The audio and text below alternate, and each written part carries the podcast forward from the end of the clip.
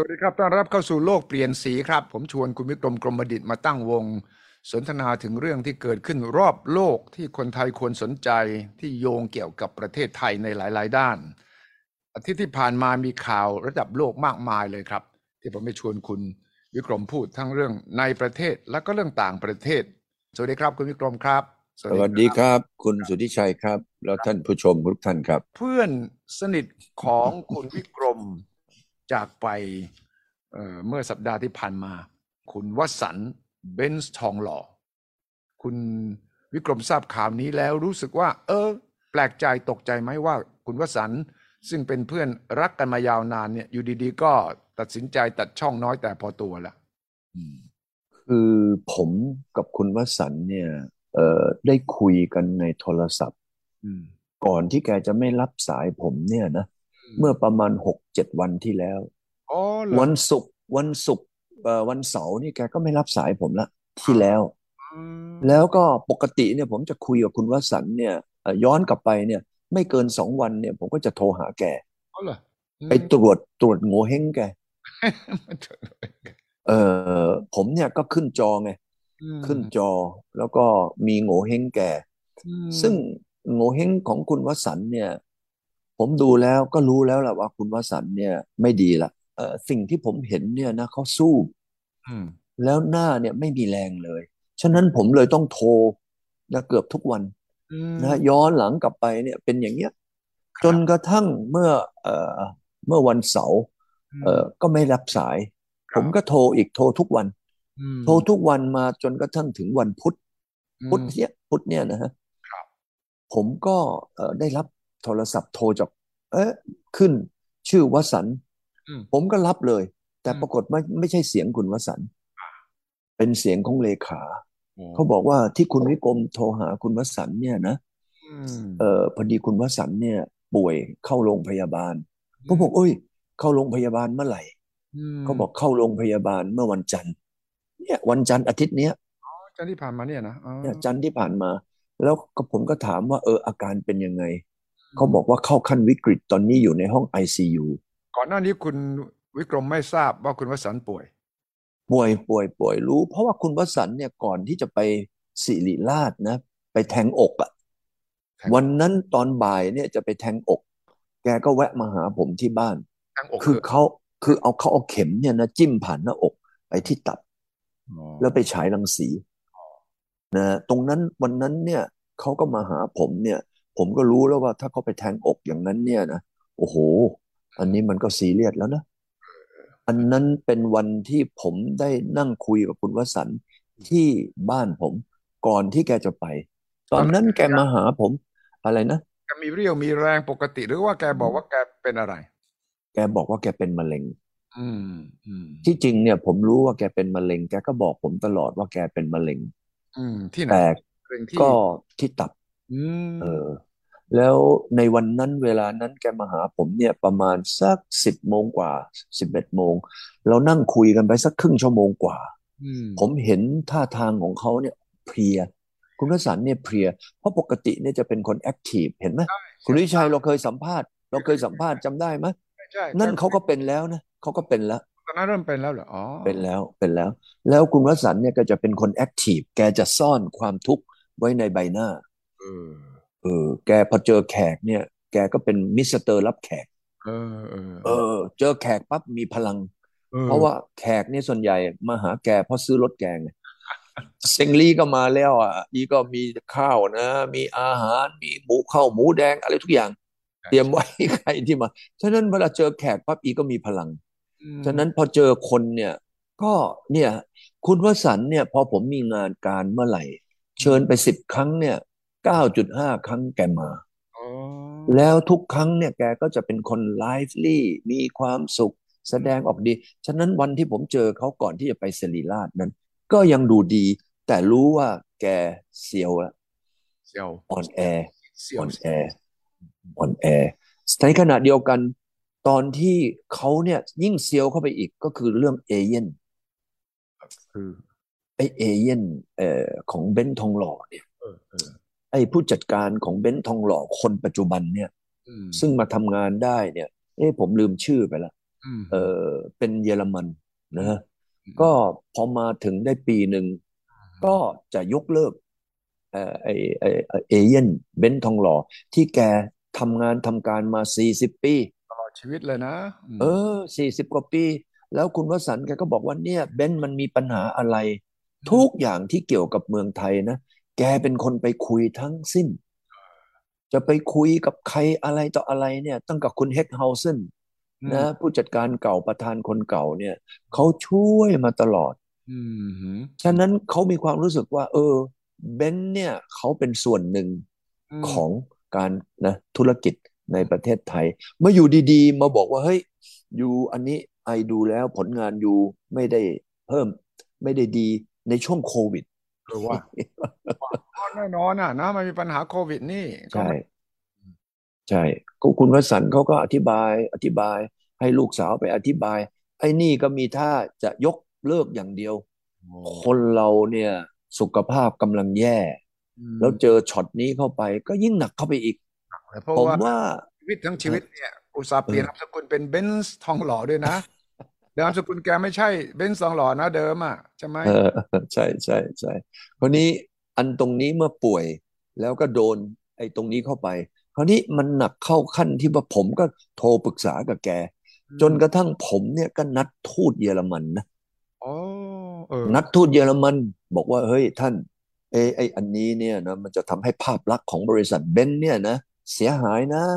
ถ้าเกิดว่ายูเนี่ยเอ่อกินน้ำเราไม่เคยคิดถึงคนขุดบ่อเออ ว่าเนี่ยเขาร่วมทำบ่อน้ำมาด้วยกันนะจนกระทั่งมีน้ำกินเนี่ย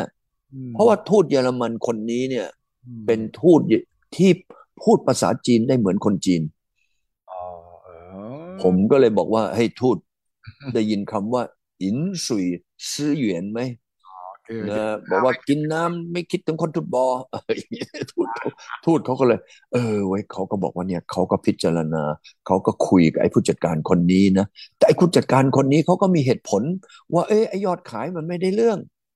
ฉะนั้นเขาก็อยากจะยกเลิกไป เพราะไม่มีผลงาน ผมก็เลยบอกเฮ้ยเฮ้ยเอางี้ได้ไหมเราเป็นเท้าวลีวราชระหว่างสองคนเนี่ยเออลือเนี่ยนะช่วยจัดกินกาแฟที่บ้านลือให้หน่อยได้ไหมท่านทูต เออเออเออ ผมก็ไปนะที่บ้านทูตแล้วก็เอ่อผู้จัดการเยอรมันคนนี้เอ่อผมลืมชื่อไปแล้วจริง ๆ นึกไม่ออก ตอนนี้นึกไม่ออกพอดี ก็คุยกันอะไรกัน ไอ้หมอนั่นก็วัวไม่ได้ หรือ performance ไม่ดี ผลงานไม่ได้เรื่องว่าจะยกเลิกหรืออย่างเดียวโอ้พูดคือต่อหน้าทูตต่อหน้าคุณวิกรมเนี่ยนะใช่ใช่ใช่ใช่ก็ยังยังยังบอกว่าผลงานผลงานแล้วก็ผลงาน ซึ่งก็เป็นเหตุผล ในอำนาจของเขาไงอืมอืมอืมในอำนาจของเขาอืมอืมทางฝ่ายคุณทางมีเพื่อนที่เป็นเยอรมันด้วยกันบอกให้ฟ้องโอ้ฟ้องเลย เนี่ย เนี่ย เอามันอย่างนี้เนี่ย เราเราถือว่าเป็นสิทธิ์ที่เราจะฟ้อง แต่คุณวสันต์เขาบอกว่าเอ้ยอย่าไปฟ้องเขาเลยอืมเรานะ ถ้าเขาจะไม่เอาเรานะเราจะไปบีบคอให้เขาเอาเราทำอะไรอืมอืมอืมแต่ว่าในเออใจนี่คิดเขาคงมีความรู้สึกทุกข์ข้องใจผิดหวังอย่างแรงนะฟัง ทุกข์มาก ฉะนั้นตรงนั้นก็เป็นช็อตหนึ่งที่ผมคิดว่าทำให้คุณวสันต์นี่อายุสั้น เขาไปหลายปีเลย เขาไปหลายปีอืมฉะนั้นตรงนั้นก็เป็นส่วนที่ผมเนี่ยอยู่ในเหตุการณ์เออโทรคุยกับแกปรึกษากับแกว่าจะทำอย่างไงอะไรดี แกสุดท้าย แกก็บอกเออว่าไม่เป็นไรหรอกวะนะถ้าเกิดว่ามันเอาไอ้อะไรวะอั๊วก็จะขายรถเบนซ์เก่าก็แล้วกันวะอ๋อเบนซ์ เบนซ์เก่าก็คือหมายความว่าไม่ขายเบนซ์ใหม่ ๆ แล้วแหละ ก็หมายความว่าใครจะเอารถเบนซ์เก่ามา ซื้อขายกัน แกก็ทำอย่างนี้ ดูซิว่าความรัก ความผูกพันในในในงานในหน้าที่ใน Product อืมที่เขามีกับเบนซ์เนี่ยมันไปถึงทำไมกระดูกอะใช่ใช่ใช่อืมเห็นไหมก็เลยกลายเป็นวสันต์เบนซ์ทองหล่อฉะนั้นคุณวสันต์เนี่ยผมว่าแก suffer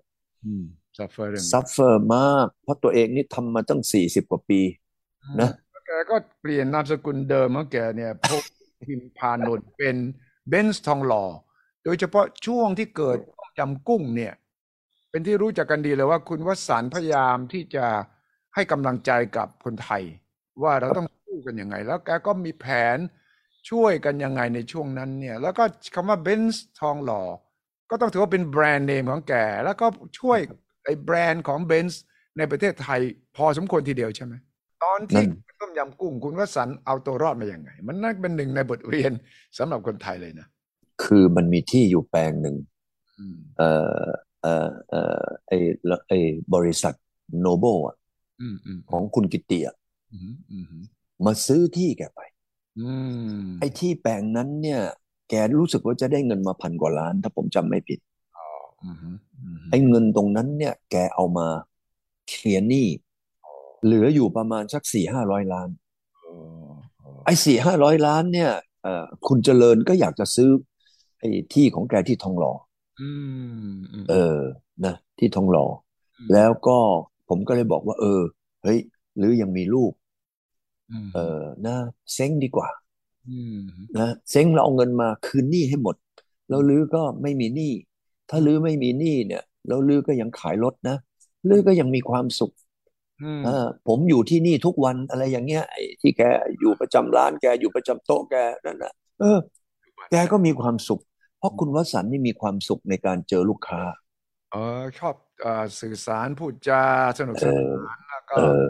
เอเป็นอเซลส์แมนสุดยอดของเซลส์แมนอะ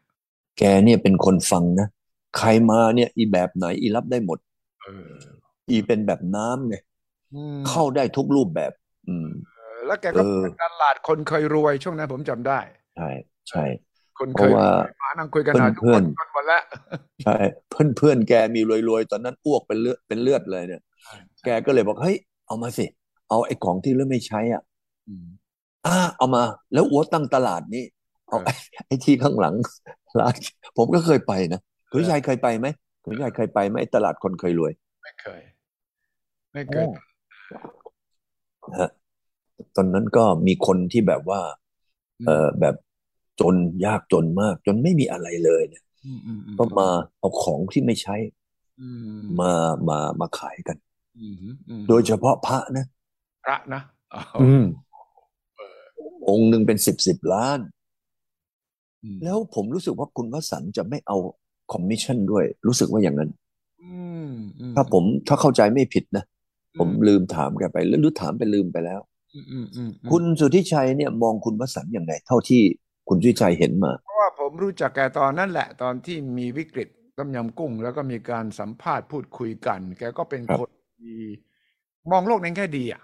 ครับภาวะขณะนั้นทุกคนกำลังซึมเศร้าสิ้นหวังเนี่ยครับแกเป็นคนลุกขึ้นมาบอกเลยว่า เฮ้ย เราจะมาซึมเศร้าทำไม เราต้องหาเออทางออกด้วยกันแกก็เลยตั้ง ตลาดคนเคยรวยบ้าง แล้วก็บอกเอว่าอเออ มาแลกเปลี่ยนกันมา แล้วก็แกก็เสนอรัฐบาลด้วยนะ แกให้สัมภาษณ์บ่อยแล้วตอนหลังแกก็มีรายการทีวีใช่ไหมอยู่ในช่องสามอะไรทุกอย่างมีไหมใช่ไหมฮะใช่คุณวสันต์เนี่ย แกก็มีมุมมองของแกนะเอออืมเช่น เรื่องของแกก็นั่งผม ชวนผมไปนั่งสมาธิ ไปถือศีลกินเพลด้วยนะแกทางด้านธรรมะนี่ไม่มีใครค่อยรู้นะอ่าคุณวิ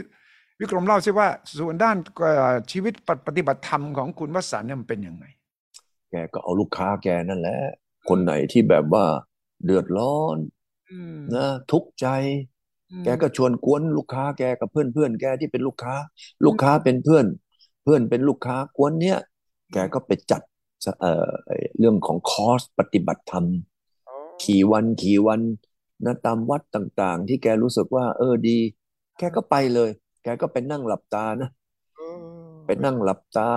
เพื่อจะทำให้จิตสงบอืมเพราะแกมีความคิดว่า ถ้าแกเนี่ยสบายใจสุขภาพก็จะดีกว่าที่แกทุกข์ใจใช่ความครับเป็นคนที่มีอัธยาศัยดีครับ มองโลกในแง่ดีมาตลอดของครัคุบณก็ถือว่าต้องก็เป็นตำนานหนึ่งอะ ของวงอืการมรถยนต์ของประเทศไทยเลยนะครับอืมฮะ ก็เอาเป็นว่าสิ่งที่คุณวสันต์เนี่ยที่จริงคุณวสันต์เนี่ยเป็นคนที่เกิดในหมู่บ้าน ที่มันมีแต่ความขัดแย้งแล้วรุนแรงนะ คุณสุริชัยเหรอเป็นยังไงถ้าถ้าเรือเนี่ย ถ้าผมในยุคที่ผมอยู่นะ คือก็เรียกว่าไม่น่าจะต่ำกว่าสามศพอะเออต่อเดือนอะอืมมันฆ่ากันอะอืมไอ้ที่ผมเพ่นออกจากที่เมืองการผมผมไม่อยากอยู่ที่นั่นไงฆ่ากันเลยเหรคิอวโอ้ถึงโหขั้นฆ่ากันเลยเหรอคุณนาดคุณพ่อผมเนี่ย ผมว่าคุณพ่อผมเนี่ยไม่ใช่ถ้าคุณแม่ผมเนี่ยนะคุณพ่อผมก็ถูกยิงตายไปแล้วอ๋ออย่างน้อยก็สามครั้งอะอืมเออ ครั้งหนึ่งก็ เออไอ้มือปืนชื่อเจริญเขาตายไปละเนี่ยเขาจะมาเก็บคุณคุณพ่อผมโอ้เออ แล้วก็มีอีกสองครั้งเนี่ยก็ แล้วว่าเอาว่า เอาว่าถ้าคุณแม่ผมเนี่ยไม่หยุดเนี่ยก็ตายอืมวัดสันเนี่ยเกิดใน สิ่งแวดล้อมแบบนั้น และเขาก็มีพี่ชายคนหนึ่งชื่อกำนันเสียเอออืมนะเห็นไหมกำนันเสียเนี่ยนะโอ้โห เป็นผู้ที่แบบว่า ผมว่าแกฆ่าคนเมืองการเนี่ย โอ้โห ร่วมกับเอ่ออะไรนะ มีตำรวจใหญ่คนหนึ่งอะ ผมว่าวันนั้นไม่ต่ำกว่าสามร้อยศพมั้งอืมในอดีตนะ ในอดีต ที่จริงเนี่ย คุณวสันต์เนี่ยแกก็อยู่ในลักษณะของความรุนแรงอืม แบบอย่างนั้นเป็นอย่างนั้นมาเนี่ย แต่ทำไมแกไม่ใช้ความรุนแรง แกไม่เคยแสดงออก ถึงการที่จะกระทำใด ๆ ที่แบบว่า เอ้ยแหมไปสั่งคนไปยิงไอ้สาวคนนี้ก็ไม่มีเออหรือจะไปยิงไอ้ฝรั่งคนนี้อะไร ไม่เคยหลุดออกจากปากคุณวสันต์อืมอืมไม่เคยเห็นแกแสดงอารมณ์อืมนะที่แบบโมโหโกธาอืมนะอย่างนี้เลยผมถึงบอก เออคุณวสันต์นี่แกเป็นคนที่เรียกว่าใจพระนะอืมอืมอืมอืมอืมเออ ใจพระ ใจดี ใจเมตตา ไม่คิดที่จะทำร้ายคนที่ทำไมทำร้ายแกแต่นี่ก็เป็นสิ่งที่ผมคิดว่า เออเขาเปลี่ยนแปลงจากอดีตนะเออเออจากสิ่งแวดล้อมที่แย่อืมแล้วก็มามีจิตใจเมตตานะต่อผู้คนแบบนี้ เออ ผมว่าเขาน่าจะได้จากการที่เขาไปนั่งสมาธิมนะคิดนะทำคิดแต่สิ่งที่ดีงามอืมแล้วคุณวสันต์นี่ เท่าที่ผมคุยกับแกมาเนี่ย ถึงยันวันนี้อย่างต่อเนื่องเลยนะอืมสี่สิบกว่าปี เต็มเต็มอืมที่คุยกันอยู่เลยเจอกันอะไรต่ออะไรอยู่เลยผมยังไม่เคยเห็นคุณวสันต์นินทาว่าร้าย คนเออสักกี่คนเลย มีแต่พูดแต่เรื่องที่สนุกเฮฮาเหมือนแซวอะ คุณสุทธิชัยเห็นมาแกแซวผมในรายการวันนั้นอะ อาชีพแกอาชีพแกคือชอบแซวผมชอบแซวชอบแซวเออเอองานประจำตัวของแกคือนะมาแซวมาแซวผมอืมอืมอืมอืมนอกนั้นผมไม่มีเห็นเขาอะไรเลย ที่ไปทำให้คนไม่ดี คิดไม่ดีกับคนอื่น เนี่ย เนี่ยผมไปงานศพเขามานะครับเมื่อวันวันพฤหัสเอ่อเย็นเนี่ย ที่ศาลาสี่ของวัดธาตุทองเนี่ย ก็เป็นการจัดงานที่เรียบง่ายมาก ๆ นะเออเป็นงานเรียบง่าย เป็นเอ่ออะไรที่ที่ไม่มีนะฮะพิธีรีตองอะไรมากมายครับนะเออผมว่าเป็นชีวิตที่สมถะอืมชีวิตที่ไม่ได้มีอะไรที่ต้องการมากกว่าความสงบสุขอืมฉะนั้นก็เลยเรื่องเบนซ์เนี่ย ทองหล่อก็เลย ผมก็เลยไม่ไม่ไม่ทำตามอดีต ผู้บริหารเบนซ์คนหนึ่งนะ ก็บอกให้ฟ้องเถอะ ฟ้องเถอะ คุณวสันต์ก็ไม่ฟ้องอืมอืมอืมนะฮะแล้วก็คงมีลูกหลานที่ต้องรับช่วงต่อไป ก็คงธุรกิจเรื่องรถก็อาจจะเปลี่ยนไปใช่ไหมเพราะว่าก็คงจะผิดหวังอะลูกสาวเขาเนี่ยก็ยังทำงานทำหน้าที่นี้ต่ออืมก็เป็นลูกสาวคนเดียวอ๋อแล้วก็ภรรยา คุณไก่เนี่ยก็เป็นผู้ที่มีความสามารถมีความเข้มแข็งนะอืมเอ่อเยอะแยะนะฮะมากมายเอ่อในเรื่องของประสบการณ์ ผมก็คิดว่าเขาก็ยังพยุงนะฮะผมก็ไปบอกกับคุณไก่เขาเมื่อวันพฤหัสที่ผ่านมาเนี่ยว่าเออเนี่ยเออมีอะไรบอกผมมานะอืมเอ่อผมยินดีที่สนับสนุนและเป็นที่ปรึกษาให้ คุณไก่เขาก็ยังบอกเลยบอกว่าข้าข้า รู้ เพราะว่าทุกครั้งที่ผมโทรไปคุยกับคุณวสันต์นะคุณไก่แกนั่งอยู่ข้างๆตลอดแกบอกว่าแกไม่ให้ไม่ให้คุณวสันต์เนี่ยพลาดสายตาเลยโอ้เหรอเออ ฉะนั้นแกได้ยินเรื่องที่ผมพูดกับคุณวสันต์บอกโอ้โหอย่างนั้นรับรู้ตลอด รับรู้ตลอด นี่ก็เป็นชีวิตของคนนักสู้คนหนึ่งนะ ที่ต้องเรียกว่าเป็นตำนาน คนอืมไม่มีใครไม่รู้จักนะ คุณอืมวสันต์ เบนซ์ทองหล่อ แล้วแกไปแก้นามสกุลเป็นทางการจริง ๆ นะแกบอกว่าแกแก้เปลี่ยนนามสกุลเป็นทางการเลยนะแกไม่ได้โอ้เออเออล้อเล่นเพราะฉะนั้นก็ต้องยิ่งผิดหวังใหญ่เมื่อสูญเสียความเป็น agent ของอืมเบนซ์ในในจังหวะอย่างนี้ด้วยเนี่ยอืมอืมก็เป็นความนะโศกเศร้าของเพื่อนฝูงของคนที่รู้จักของแฟนคลับอืมทุกคนที่รู้ว่า แกเป็นคนมีจิตใจที่ดีงามมีเมตตานะแล้วก็เอ่อมีความคิดนะที่แบ่งปันนะฮะช่วยเหลือ อย่างกับตลาดคนเคยรวยอะไรอย่างเงี้ยนะเพื่อนฝูงเอ่อก็ถือว่าเป็นความสูญเสียนะของสังคมไทยนะที่สูญเสียเอ่อคนนะฮะเอ่อแบบคุณวสันนะครับไป ก็อย่างน้อยๆก็ไม่เป็นไรแล้วครับ เราก็เอาแกเป็นตัวอย่าง ครับ เราเอาแกเป็นแนวทางในการทำงาน ในการปฏิบัติตน ในการต่อสู้ที่ไม่ยอมแพ้อืมนะแล้วก็ดูแลนะลูกหลานให้ดีนะครับกรมก็ได้เอ่อบทเรียนประสบการณ์ จากคุณวสันต์ไม่น้อยทีเดียวครับ ใช่ใช่ก็เป็นรุ่นพี่เป็นคนบ้านเดียวกัน เป็นคนที่มีจิตใจที่ดีงามนะแล้วก็หลาย ๆ ครั้งก็มานั่งคุยกันที่บ้านอืม นะก็แกก็ปรารภถึงเรื่องราวของแกอะไรต่ออะไร ผมเนี่ยเป็นเหมือนที่ปรึกษาใต้ดินให้แกแทบจะทุกเรื่อง เออ เพราะว่าไอ้เราเนี่ยมันอาชีพคือหนึ่งผมดูดซึม ดูดซึม อันที่สองก็คือทำไม ก็เอ่อแบบว่าเมื่อเราดูดซึมเรียบร้อย เราก็ทำไมล่ะเอ่อย่อยเสร็จปั๊บก็ออกมาเป็นข้อคิดอืมให้แกไป ผมนี่น่าจะตั้งบริษัทที่ปรึกษานะ คุณสุทธิชัยเซาเทนอ่าใช่ เออเรื่องของชีวิตใครอกหักเออใครมีเรื่องปัญหา เรื่องระดับชาติด้วยปัญหาสารพัดแก้ยังไงระดับชาติต้องแก้ยังไง ปัญหาการเมืองเศรษฐกิจแก้ยังไงฉะนั้นได้เลย ตั้งบริษัทที่ปรึกษาวิกรม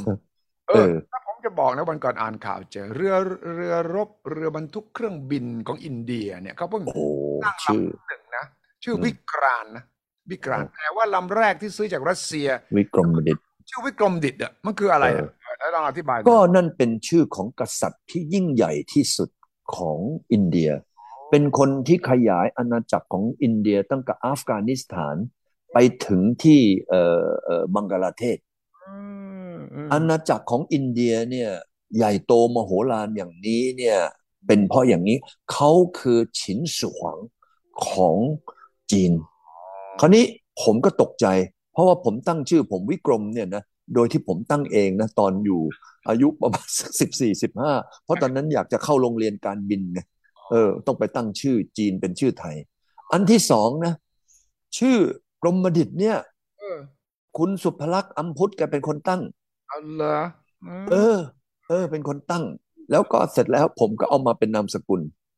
อ๋อเออ ฉะนี้คราวนี้ตอนนั้นยังไม่รู้ว่าภาษาไม่รู้ไม่รู้เรื่องสันสกฤตไม่รู้นี่แปลว่าอะไร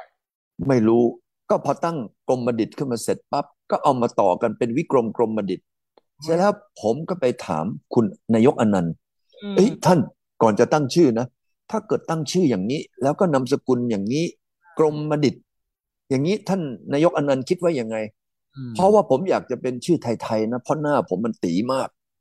ผมบอกท่านอย่างนั้นบอกท่านว่าเออมันดูมันก็เหมือนกับคุณอนันต์อนันตตระกูลนะอ๋ออันเอนั้นอแหมว่าไปอย่างงู้นเลย ปรากฏว่าวันหนึ่งผมก็นั่งเครื่องไปที่เออเวียดนาม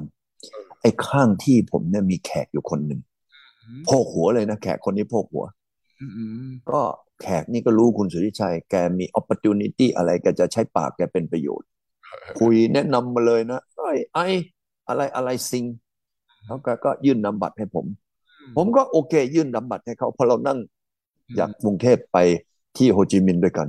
แกเห็นชื่อผมแกบอก เฮ้ยยูรู้ไหมนี่เป็นชื่อของ the great king of India